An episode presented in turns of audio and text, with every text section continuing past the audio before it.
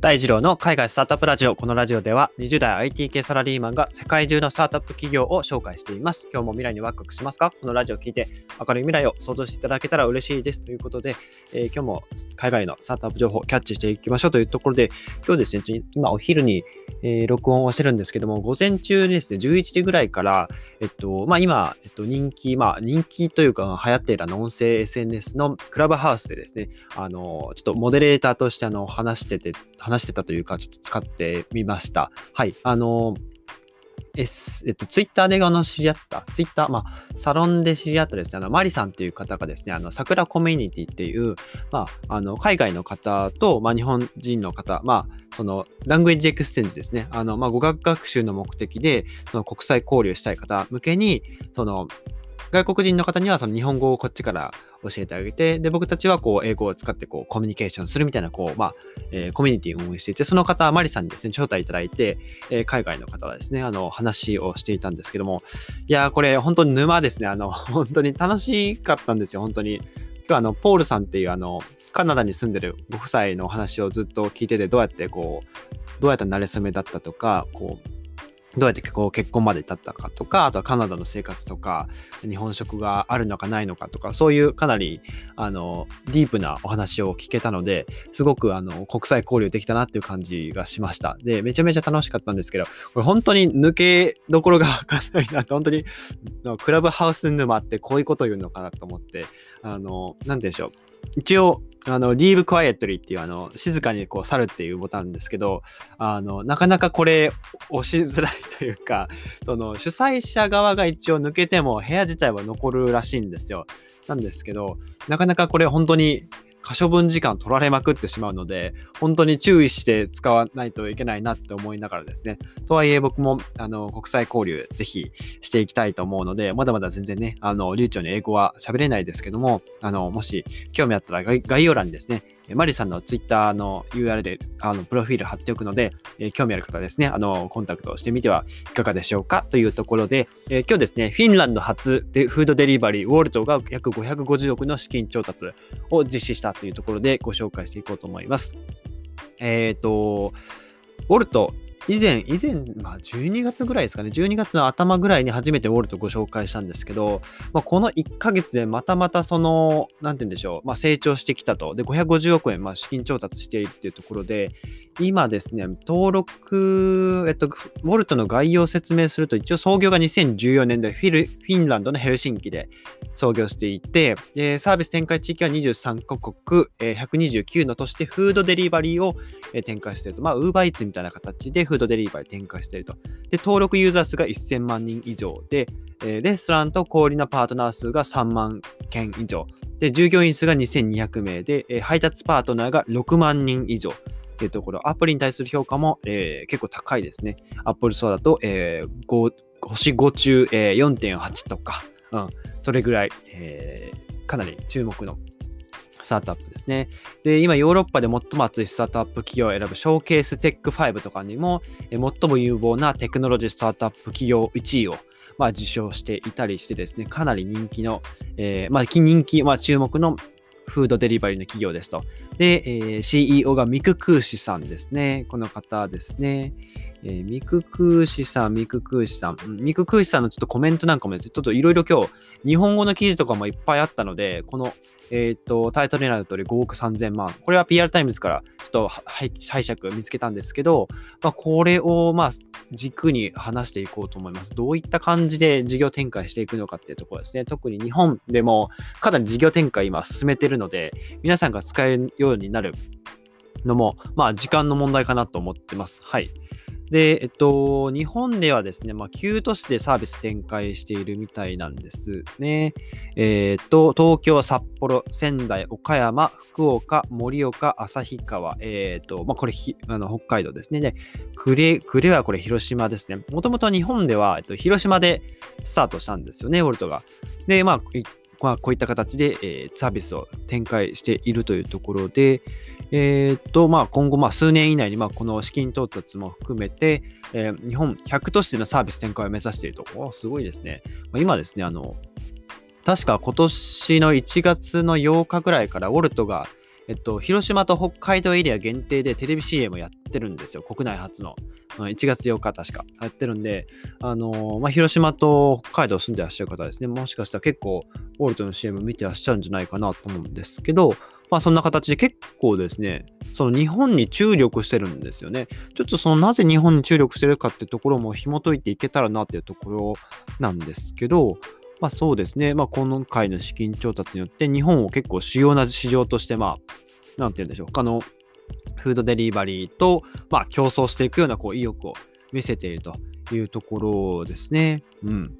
で、えっと、まあ、2020年の3月に、まあ、広島から、えっと、提供を開始したんですけど、まあ、さっき言ったような、あの、都市で、えー、展開している東京とか札幌、仙台とか、あとは岡山、福岡という形で提供していると。うん。で、9都市、日本の9都市で、えー、2000レストラン以上が、まあ、加盟をしている状態で、まあ、今後数年でですね、まあ、さらに数千店舗、新規の加盟を、まあ、目指しているというところですね。で、ウォルトの配達パートナーっていうのは結構、その、なんて言うんでしょうね。あの、審査が厳しいというか、結構交通安全ルールの遵守、遵守、まあ守ったりですとか、その適正テストっていうのがあるんですよね。配達パートナーになるための。それが結構他のフードデリバリーよりもまあ厳しいものになってますね。まあでも厳しいんですけど、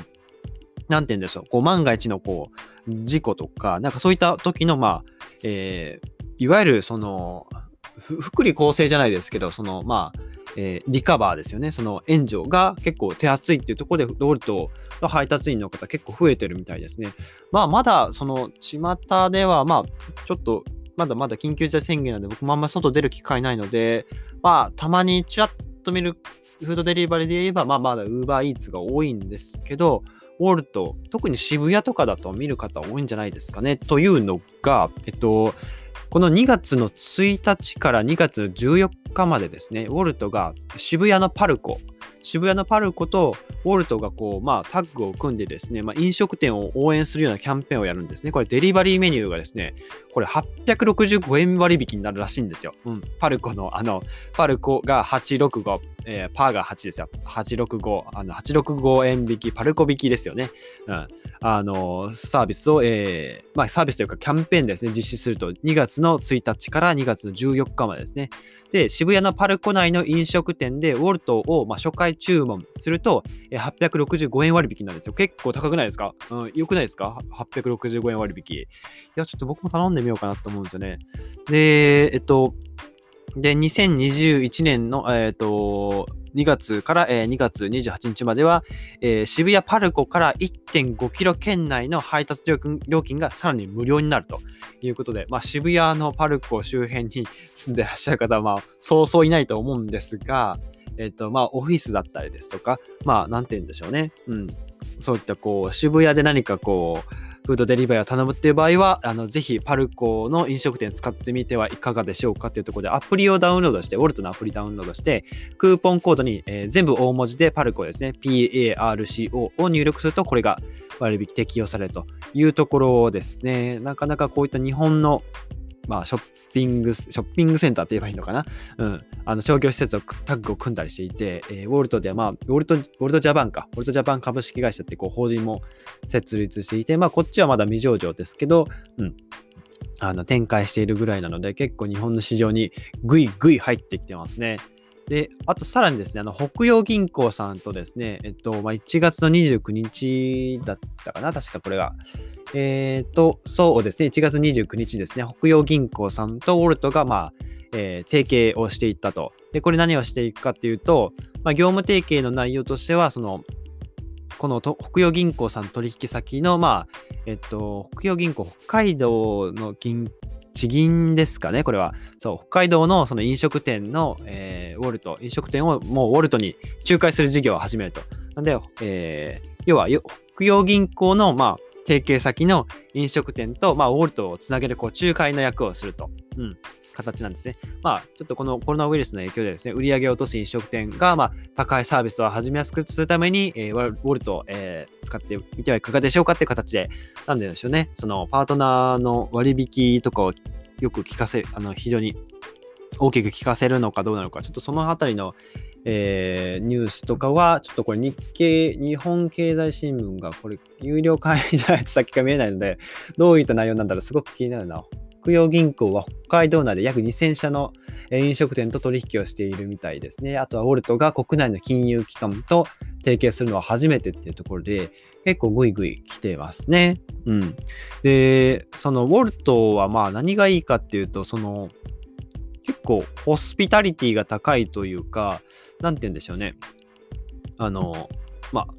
そのフィンランドのヘルシンキっていうその地域、国自体がそもそも何て言うんでしょうね。あの、まあ、配達に向いてないというか、あの、気候が、あの、険しいというか、あの、まあ、低い人口密度、かつ悪天候っていうところで、まあ、フードデリバリーサービスにとっては結構、まあ、厳しい環境なんですよね。うん。あの、雨が降ってたら、そんなフードデリバリーしたくないじゃないですか、配達人の方も。しかも、悪天候だったら、まあ、万が一ですよ。万が一、その、まあ、転倒してしまったとか、なんかそういった事故も起こりやすい、まあ、そんな地域、フィンランドのヘルシンキでスタートした、えー、ウォルトなので、なんででしょうね、その環境下、そういったこう、悪天候下でも、でも効率的に配達をできるように、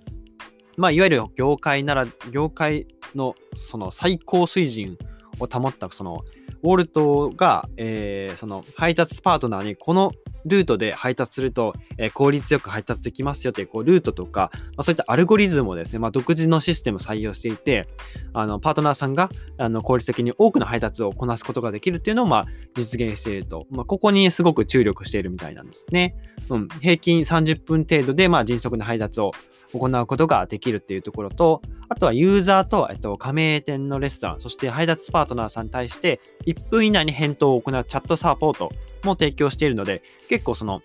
スピーディーに問題解決ができると。例えば、何でしょうね、パートナーさんが、配達パートナーさんがこう、あの、僕もよくあるんですけど、その、アマゾンから電話かかってくるんですよ。あの、どっから入り口入ればいいですか？みたいな。あの、そういったサービスとかも、まあ、その配達を頼んだユーザーに聞け聞けば、というか電話すれば早いかもしれないんですけど、なんかそういったこう、あの、配達しに来たんですけど、こう、位置がわかりませんとか、なんかそういったこう、サポートとかもしてくれるのかななんて、あとは、まあ、事故とかアクシデント起きた場合に、まあ、そういった対応を、まあ、スピーディーに、えチャットしてくれるようなサポートがあるのかな。まあ、そこが結構強いところかなと思います。はい。あとはまあ、まあ、これはまあ他の企業もやってるかと思いますが、集めたフィードバックによってよりサービスの改善を行っていくっていうところで、まあ、顧客体験をま重視していくっていうところが結構、うん、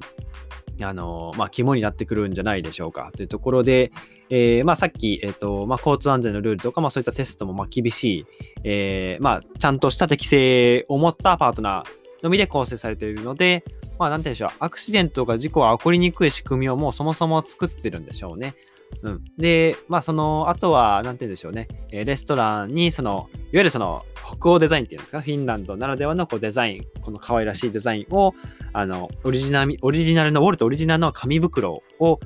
に包んでですね、その、あとは、なんでしょう、お店がそのお客さんへの、こう、思いとかを綴れるです、まあ、サンキューカードっていうのもですね、まあ、提供しているみたいで、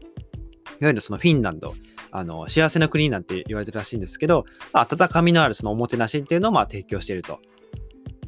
これによってその質の高い顧客体験提供してるってところで、まあ、ここでキーワードになるんじゃなかろうか、おもてなしっていうところ、まあ、日本でもう流行りましたよね。え、滝川クリステルさんが、えー、おもてなしっていう、その、日本の、えー、こう、クールジャパンですか？あの文化をこうアピールしていったときに、こう、おもてなしがすごくありますよっていうところをアピールしていって、それがですね、まあ、東京オリンピックつながればよかったんですけど、ちょっと、どうなんでしょう？オリンピックの話、あのニュースとかあまり見ないですけど、どうなるんでしょうか？まだ、えー、開催するとしても、まあ、夏ぐらいなんでしょうけど、日本がね、あの、大丈夫でも、まだ世界各国が、こう、厳しいんじゃないかってところで、その、今ワクチンが全世界、まあ、日本でも、えー、ファイザーのワクチンと、あと、えー、アストラゼネカかな、えー、イギリスのアストラゼネカが国内で9000万人分ぐらいのワクチンをこう生産するっていう話も聞いたので、まあ、徐々にあのこの状況は、えー、打破されていくんじゃなかろうかと思いますけど、えー、とはいえですね、まあ、皆さんがこう、まあ、1000人、1万人、10万人規模とかで、えー、一挙に集まるっていうのは、まだちょっとこう、現実的じゃないのかなとは思いつつ、はい。ちょっと話は脱線してしまって申し訳ないんですが、まあこういったウォルトですね、日本に参入していって、より力を入れていく、結構重要な市場と見ているのは、そのウォルトが、えー、提供しているブランドとか、その